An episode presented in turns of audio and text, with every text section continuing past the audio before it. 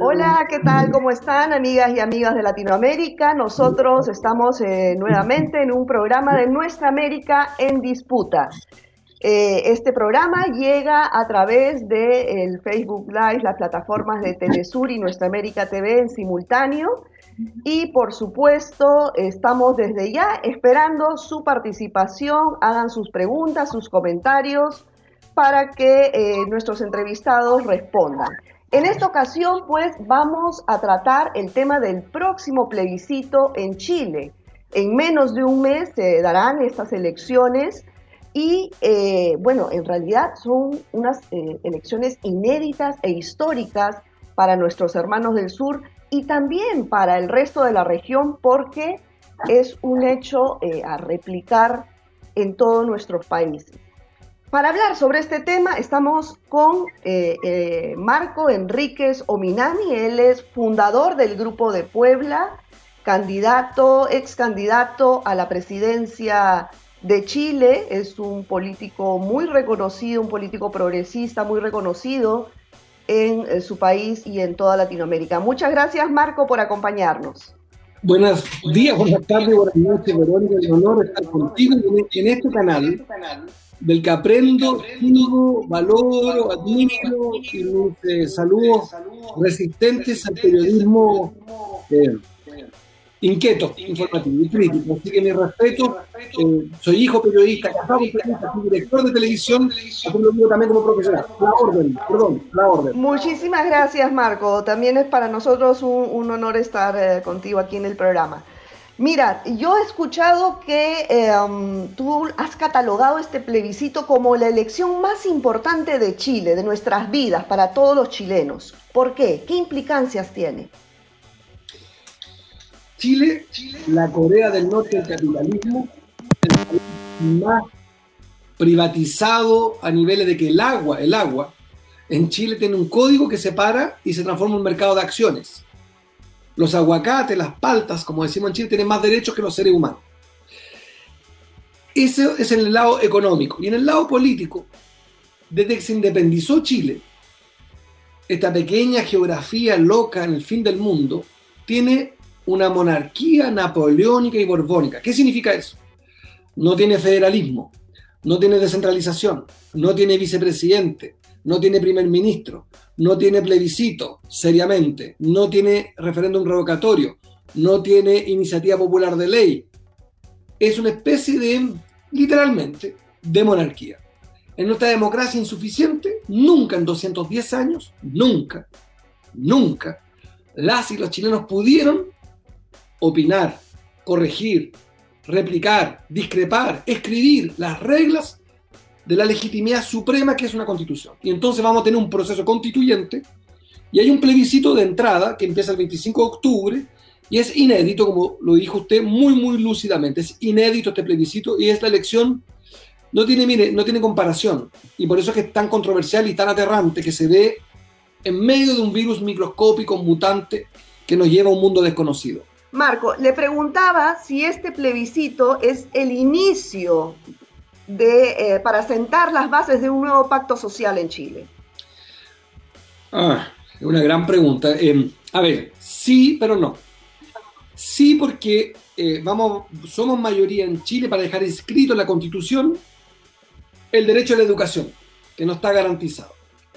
No, porque si no cambiamos el capítulo de la Constitución del poder, no le devolvemos la soberanía al pueblo, al pueblo lo que es del pueblo, que es decidir hacia dónde van, podríamos tener como la constitución de Brasil, una constitución mejor que la chilena, pero donde no se cumple la letra, donde un presidente como Bolsonaro, racista, xenófobo, fascista, puede perfectamente hacer lo contrario que dice su constitución. Por tanto, esta constitución es donde uno dice, mira qué linda es, la verdad es que la belleza no interesa nada. Uno, que sea legítima es importante. Y dos, no sé si el castellano que usamos en Chile tiene sentido en América Latina, pero es un cheque por cobrar, que uno pueda cobrar el derecho. Y la única manera de cobrar los derechos en democracia es pudiendo exigirles a las élites, a los delegados, a los representantes, premio y castigo, que se vayan. Eh, la impunidad de las constituciones es un elemento central de América Latina y es quizás a mi juicio, lo que explica la tragedia en Brasil, lo que ocurrió hasta hace poco en Argentina, que se corrigió con la elección de Alberto Fernández, lo que estamos viviendo en Ecuador, en Bolivia, en Paraguay, en Colombia, etcétera, etcétera. Ahora, eh, estamos prácticamente a un año de que se diera esta, la gran marcha histórica en Chile y eh, va a coincidir eh, al año con, con este proceso electoral. Pero, ¿qué tanto? Porque por un lado, pues estamos en medio de una pandemia y por el otro, no es obligatorio el voto en Chile. Ah, va a haber una, ¿qué dicen las encuestadoras? Va a haber una, una gran, eh, eh, la población va a estar activa en, este día o, se prevé pues que no va a haber mucha gente que vaya a votar.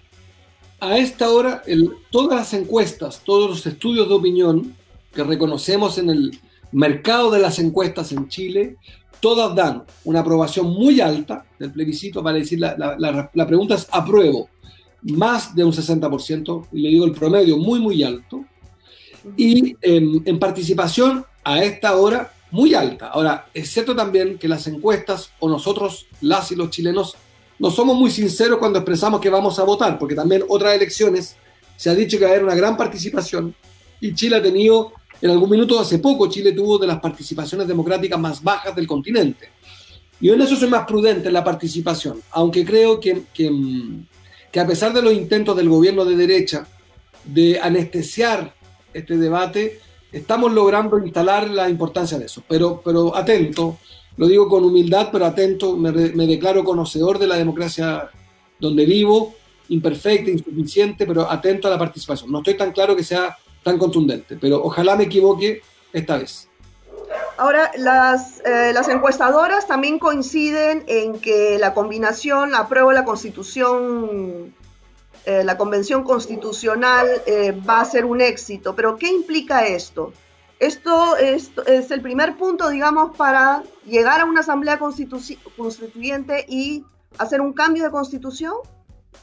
Yo creo que efectivamente este, el, plebiscito lo que dice es primero le pregunta a los chilenos dos, son dos preguntas. ¿Aprueba o rechaza? Vale decir, ¿aprueba que se convoque una elección para elegir constituyentes? ¿Sí o no? ¿Aprueba o rechazo? Y la segunda pregunta está muy mal escrita, pero dice más o menos lo siguiente, dice, ¿quiere usted una convención mixta o una convención constitucional? Y la mixta, en realidad lo que significa es que la mitad de los constituyentes sean del Congreso actual. Congreso que en su mayoría, en su mayoría, con excepciones, es decadente, irrelevante, corrupto, en su mayoría, hay excepciones. Y la otra pregunta, que la otra respuesta que tiene usted es si, si uno prefiere una convención constitucional. ¿Qué significa eso? Significa en realidad que el 100% de los 155 futuros constituyentes sean ciudadanía electa el 11 de abril del 2021. Hay una cosa así, dentro de todas estas descripciones que hago un poco esperanzadoras, pero también con contraste, porque no es un buen, está mal hecho el proceso, pero lo vamos a corregir de la mano de la voluntad popular de este pueblo noble, es que es la primera vez en la historia de la humanidad, de la humanidad, que usted va a tener una constituyente paritaria es la primera y única vez en que hay paridad. No hay paridad progresiva, es obligatorio. Por tanto, por primera vez va a tener perspectiva de género, va a haber una visión feminista, va a haber lo que corresponde. Y como decía un español, amigo mío, decía, no estamos todos cuando no están todas. Bien, en esta nueva constitución en Chile estaremos todas y todas. Y aquí sí que no es una, es, es matemática pura, mitad, mitad. Gran noticia. Por eso hay que votar, yo llamo a votar por la segunda, respuesta que es convención constitucional. Ahora, eh, eh, ya empezó también la campaña electoral, eh, la franja televisiva que le da el Estado chileno a los diferentes partidos. Hemos visto que mientras los partidos tradicionales siguen haciendo sus campañas como siempre, autopromocionándose, un sector de los movimientos progresistas han más bien cedido sus espacios a la ciudadanía. Esto es realmente inédito. ¿Esto eh, usted considera que es una nueva forma de hacer política, el deber ser de la nueva política? Claro, creo que este plebiscito es un triunfo del pueblo de Chile, no es un triunfo de los partidos políticos. Y créame que yo reúno dos condiciones. Soy el candidato más votado de la historia de Chile como independiente y el más joven. Pero soy fundador de un partido. Creo que no existe lo independiente en términos filosóficos ni morales. Existe el independiente en términos técnicos, el que no milita en un partido. Y yo creo en los partidos. Los partidos son muy importantes, la acción permanente política. Pero mi partido, eh, junto a nuestra directiva, a nuestras bases y a mí también, que soy uno de sus fundadores principales, decidimos donar nuestros tiempos de televisión. Los donamos todos, los donamos a los movimientos sociales. Le, confieso que como soy director de televisión y yo hice muchas campañas como director, me duele, pero es un honor que esta franja sea una franja, lo que se llama en Chile franja, es eh, un espacio de televisión popular. La gente lo hizo, se organizaron 130 organizaciones sociales que protestaron durante las protestas de octubre y son las dueñas.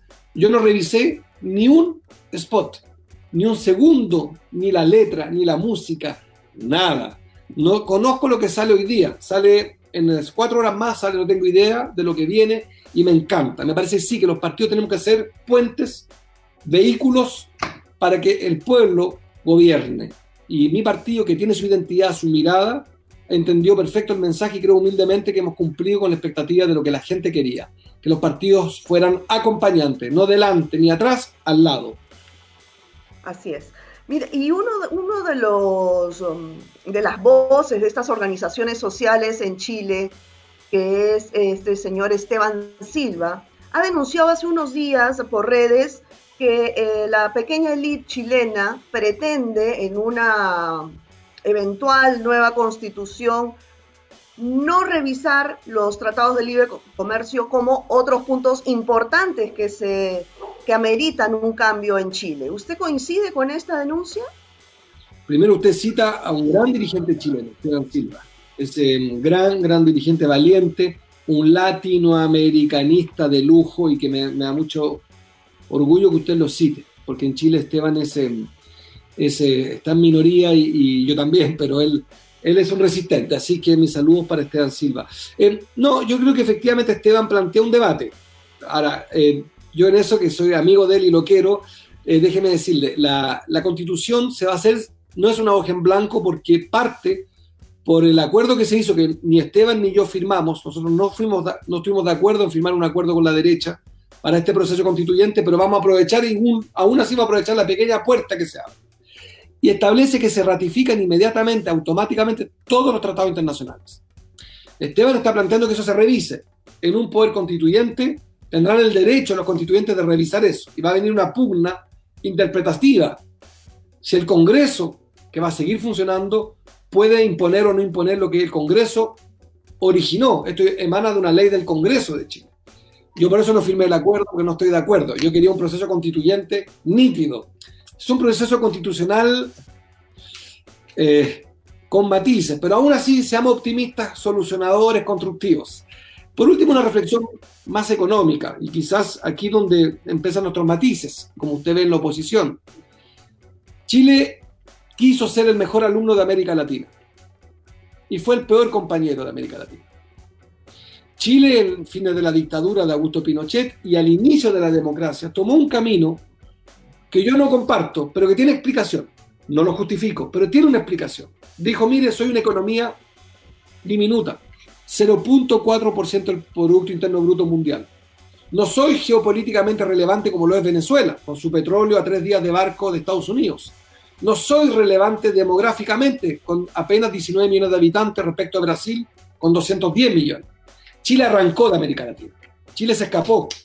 Chile se fue a Asia. Chile abrió su economía como nunca antes en la historia de la humanidad. En un momento Chile llegó a tener el récord, ya no, de más de 50 tratados y acuerdos de libre comercio. Y ese intercambio, Verónica, de bienes de consumo, es cierto que trajo una inyección de, de, prosperidad, no igualitaria, pero de prosperidad, y mucha gente salió de la pobreza. Es una discusión técnica.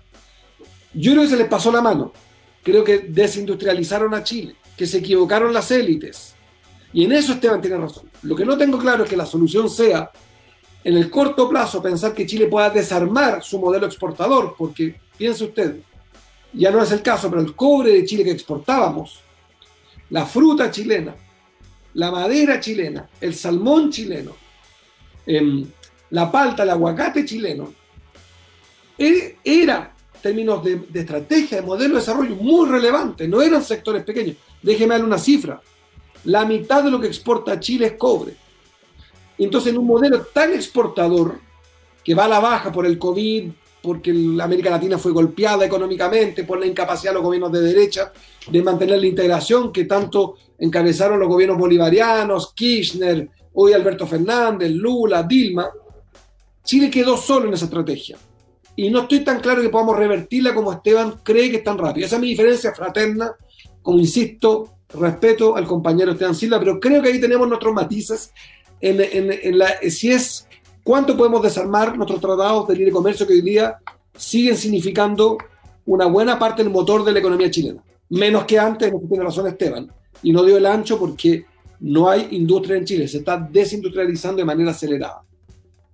Ahora, eh, ya que toca usted el tema económico, eh, no solamente, bueno, con esta, en este plebiscito eh, se requieren pues cambios estructurales en, el modelo político, social, pero también hemos visto que los chilenos están, han sido uno de los pueblos más golpeados por la pandemia en el sentido económico, están en el ranking número, en el tercer lugar, en el ranking mundial de pérdidas de empleos durante este periodo de crisis. Entonces, usted como uno, uno de los políticos más representativos en Chile, ¿qué considera que se necesita hacer con urgencia para rescatar la economía del ciudadano chileno?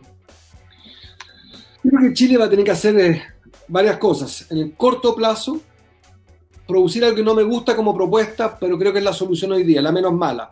Una renta básica universal provisoria que cumpla con la línea de la pobreza a 3 millones de hogares, a 12 millones de chilenos, al 60% de Chile por seis meses. Para sostener la justicia social necesitas recursos. Para hacer la cuarentena, para protegerte del virus necesitas recursos. Y también para sostener el consumo, que en Chile es un factor de crecimiento muy importante, incluso por razones técnicas. En segundo lugar, vas a tener que avanzar seriamente a aumentar tu inversión en salud, porque este virus, mientras no haya vacuna, nos va a acompañar mucho tiempo.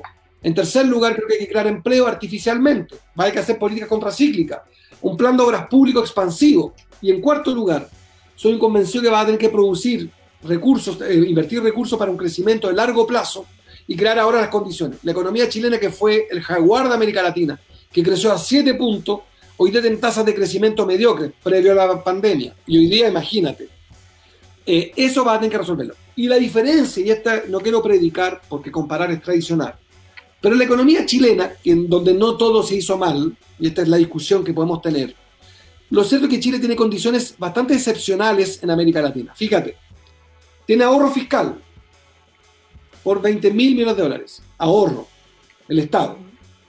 Tiene una deuda pública del 30%. Italia del 140%. Chile del 30%. Argentina del 91%. Chile del 30%. Tiene capacidad de deuda. El dinero está barato en el mundo hoy día. Se puede salir a buscar deuda sana para invertir. Tercero, Chile puede hacer una reforma fiscal aplicándole un, por, de impuesto a los ultra ricos o un 2,5 como proponen otros. Cualquiera de esos recaudaríamos 3, 4 puntos de la economía para inyectar ahora. Cuarto elemento, Chile tiene un gasto militar que a mí me parece impropio. Chile no está en guerra. Venezuela conoce invasiones y podrá explicar bien su gasto militar. Chile no puede. ¿Cómo Chile? Chile no tiene hoy día amenazas. Con los peruanos somos hermanos. Con los bolivianos son 14 veces más pequeños que nosotros como economía. Están en una dictadura por lo demás ahora, pero son nuestros hermanos. Con los argentinos, Chile hoy día gasta el doble que Argentina en gasto militar, en armas. Si bajáramos un poco el gasto de armas, aún así, aún así, gastamos más que Argentina, que Perú, que Bolivia. Si bajamos el gasto en armas, aún así, gastamos más que América del Sur en promedio. Si bajáramos el gasto en armas, aún así gastamos más que América Latina en promedio. O sea, Chile tiene un espacio de recursos frescos. No son recursos permanentes, pero es un cambio de paradigma lo que tenemos en la economía chilena. La social prosperidad requiere cambiar las cabezas. Y esta economía neoliberal extrema, de subsidio a la demanda y no a la oferta, de jibarizar el Estado, de traspasar los derechos sociales a la tarjeta de crédito de los chilenos, se agotó. Por eso las protestas de octubre fueron ejemplares, a veces con mucha violencia, pero fueron claves para empujar el límite de lo posible. Y ahora es turno del pueblo chileno, de nuevo, de tomar su destino en sus manos y de votar a prueba el 25 de octubre. Ahora, eh, ¿está garantizado que se respete el resultado de este plebiscito? Porque, eh, bueno, hemos visto que las élites eh, han manejado Chile, y bueno, y muchos países de la región durante las últimas décadas y no han permitido grandes cambios estructurales. ¿Cómo garantizar de que el voto, el resultado de este plebiscito se respete? Y siga adelante en este proceso? Mire, sin ánimo de compararme, pues no tengo la altura para hacerlo con Salvador Allende, el expresidente mártir de Chile. Aquí voy a responder como allendista, un poquito injusto quizás. Yo creo que la derecha chilena hace trampa, pero no hace fraude. Quizás me voy a equivocar como se equivocó Allende, que pensó que nunca Augusto Pinochet le haría un golpe, y él lo nombró comandante en jefe. Espero no equivocarme y que no haya fraude, pero en Chile la derecha en dictadura hizo todas las fraudes y todo lo que te puedas imaginar, pero en democracia quiero creer que van a respetar el resultado. Creo que son tramposos, pero no son, no hacen fraude electoral. Quiero creer, Verónica. Y de repente bueno, ojalá. perder la lengua en 30 días más, pero me da la impresión de que tenemos una cierta tradición, hemos recuperado algo de tradición democrática. Quiero creer, quiero creer. Bueno, además hemos visto también que el pueblo chileno se ha levantado y ha sido un referente para toda Latinoamérica en defender sus derechos, ¿no? Ahora, eh, ¿cómo crees que esto va también a repercutir en los otros países de la región, tanto en, en la población en sí como en las organizaciones sociales y en la clase política? Yo creo que Chile es muy influyente, siendo muy relevante económicamente y geopolíticamente, muy influyente porque, porque mira, Chile tiene un pueblo súper serio, que en promedio paga sus deudas, un pueblo democrático, y por tanto, efectivamente, Chile no, su influencia no se corresponde con su tamaño, se corresponde con nuestra seriedad, con lo cual creo que efectivamente nuestro proceso democrático es muy relevante, eh, guardando las proporciones, todas son relevantes, pero Chile tiene una cierta, reconozcámoslo, yo que soy tan autocrítico, un cierto prestigio entonces creo que este proceso constitucional eh, va, se va a hacer a, los métodos nuestros, son métodos que somos un pueblo eh, gradualista, eh, serio, sereno, y creo que, que, sí, que este es un proceso que va a ser, creo, ejemplar. Hasta ahora, en los últimos 30 años, Chile ha tenido comportamientos mucho más ejemplares que otras democracias. Solo voy a nombrar una. Estados Unidos, en sus dos últimas elecciones presidenciales, ha tenido que dar explicaciones en todas partes para la matemática norteamericana, que quien saca más votos no gana. No, en Chile tenemos, y te lo digo yo que soy protagonista eh, de las últimas tres elecciones presidenciales con éxitos y fracasos. Em, no, nosotros tenemos una tradición democrática robusta. Yo soy un buen perdedor. Para que haya ganadores se requieren perdedores. Yo reconocí mi derrota y reconozco a los ganadores. Otra cosa es que no, no, me, no me silenciaré de denunciarlos a sus trampas, corrupciones, pero tenemos una cierta tradición democrática. Ok. Ahora, usted como fundador del grupo de Puebla, eh, ¿se están eh, ya viendo algunos planteamientos con los otros líderes de la región para ver cómo enfrentar esta crisis originada por la pandemia? ¿Qué hacer a nivel regional? La UNASUR ha sido eh, en los últimos años muy golpeada. ¿Cómo, cómo articular nuevamente las fuerzas progresistas y las organizaciones sociales? El Grupo de Puebla, como lo he dicho y lo repito, es un grupo de hombres y mujeres libres de América Latina, España y el Caribe, que mm, atiende la necesidad de cohesión, colaboración e integración en esta parte del mundo, la más golpeada del mundo hoy. Atienden nosotros, nuestros líderes, lideresas, que es eh, urgente una moratoria a la deuda. Hay países de América Latina, Verónica, que tienen que pagar uno a dos puntos del PBI, de su Producto Interno Bruto, para pagar los intereses de la deuda. Ni siquiera pagan la deuda pagan apenas los intereses. Eso no es sostenible. El mundo necesita a este continente el más mágico, el más rico del planeta en biodiversidad, con la mayor cantidad de agua del mundo, con petróleo, con selva. Bueno, ¿para qué voy a hacer demagogia? Usted, Telesur, lo retrata de manera fantástica todos los días, cada minuto.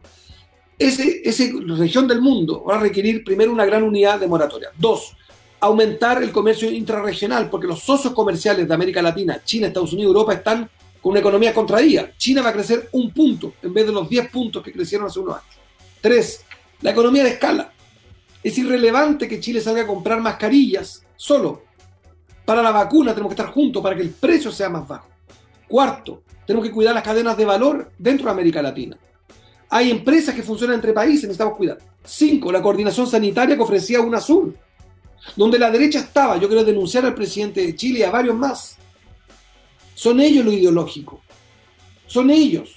Son ellos los que cambiaron.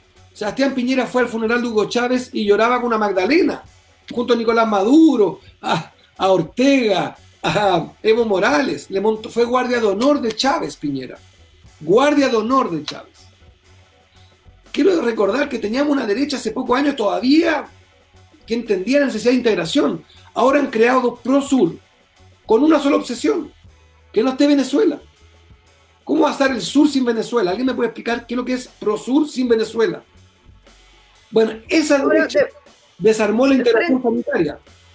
Sí, pero frente, frente justamente a ProSur y, a últimamente todas las articulaciones que ha venido haciendo la, la, derecha regional bajo el manto norteamericano, ¿no cree usted que el Grupo de Puebla, el Foro de Sao Paulo, eh, y las organizaciones sociales de Latinoamérica deben articularse, están en la necesidad urgente de articularse para fundar, para hacer un nuevo pacto social en nuestra región?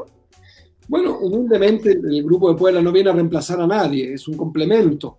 Eh, el Foro de San Paulo, el, tanto nos han inventado a los, a los, a los del Foro de San Paulo y a nosotros que éramos los, los que hicimos las protestas de Hong Kong, Barcelona, el Líbano. Ah, bueno, eh, sí. Son los culpables de todo. De todo, de todo, de todo. Y yo desde esta oficina, tú ves que aquí está mi oficina, aquí estoy articulando el próximo golpe en Arabia Saudita. Eh, no, nosotros el Foro de San Paulo eh, y el Grupo de Puebla son, somos instituciones completamente distintas, no tenemos mucho que ver porque ellos son partidos, es más, mi partido está ahí, yo soy parte de Foro San Paulo. El Grupo de Puebla es otra cosa. No tiene una institucionalidad, es un grupo autoconvocado, autofinanciado, etcétera, etcétera. Pero sí, para responder tu pregunta, sí, estamos tratando de pensar y actuar, de articular, de hacer puente.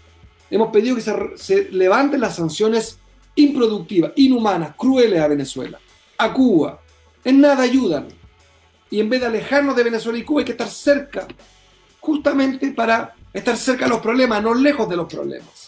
Eh, hemos planteado en eso, hemos dicho en Bolivia que lo que hemos ayudado al grupo de Puebla a su manera a proteger a Evo Morales cuando lo estaban eh, persiguiendo para lincharlo como presidente constitucional en Bolivia. Hemos hecho acciones positivas jurídicas con nuestro brazo jurídico, encabezado por Carol Proner y el juez Baltasar Garzón en Ecuador. Hemos actuado en Chile, hicimos el seminario probablemente más importante de los últimos 30 años en derechos humanos en medio de las protestas. Lo hicimos el grupo de Puebla aliado con otro grupo. O sea, sí, estamos en la acción. El presidente Lula y el presidente Fernández muchas veces eh, nos plantean, decía que el grupo, que ellos son fundadores, que el grupo de Puebla haga más acción. Sí, lo hacemos. Y yo como uno de sus principales coordinadores estoy en eso y asumo que estamos al debe, pero, pero créame que, que, somos una institución de hombres, institución, un grupo, perdón, de hombres y mujeres libres que escribimos artículos, tuiteamos, facebookeamos, eh, debatimos, intervenimos, en, el debate público, pero principalmente respetamos un principio de autodeterminación de los pueblos. Estamos contra la injerencia extranjera. Yo quiero provocar, si hay algún conservador viendo este canal, fíjese que en Bolivia hay una dictadura. Usted no va a ver nunca un miembro del Grupo de Puebla pedir inversión, inversión eh, intervención extranjera. Nunca hemos pedido. Yo soy vecino de Bolivia como chileno. Lo tengo ahí. No se me ha pasado por la cabeza decirle a mi gobierno que intervenga, que se pongan en la frontera a hacer un recital, no se me ha ocurrido. Lo único que pido es que los bolivianos arreglen sus problemas y nosotros, hombres y mujeres de bien, demos las condiciones, el terreno para que eso ocurra. Eso es lo que hace un hombre y mujer de bien del siglo XXI. Si no, son gente, son liderazgos del siglo pasado. Los, los liderazgos nuevos son los liderazgos del diálogo, del puente. Y el Grupo de Puebla hace eso a su manera, con nuestras limitaciones, pero también con mucho impacto y con mucha fuerza.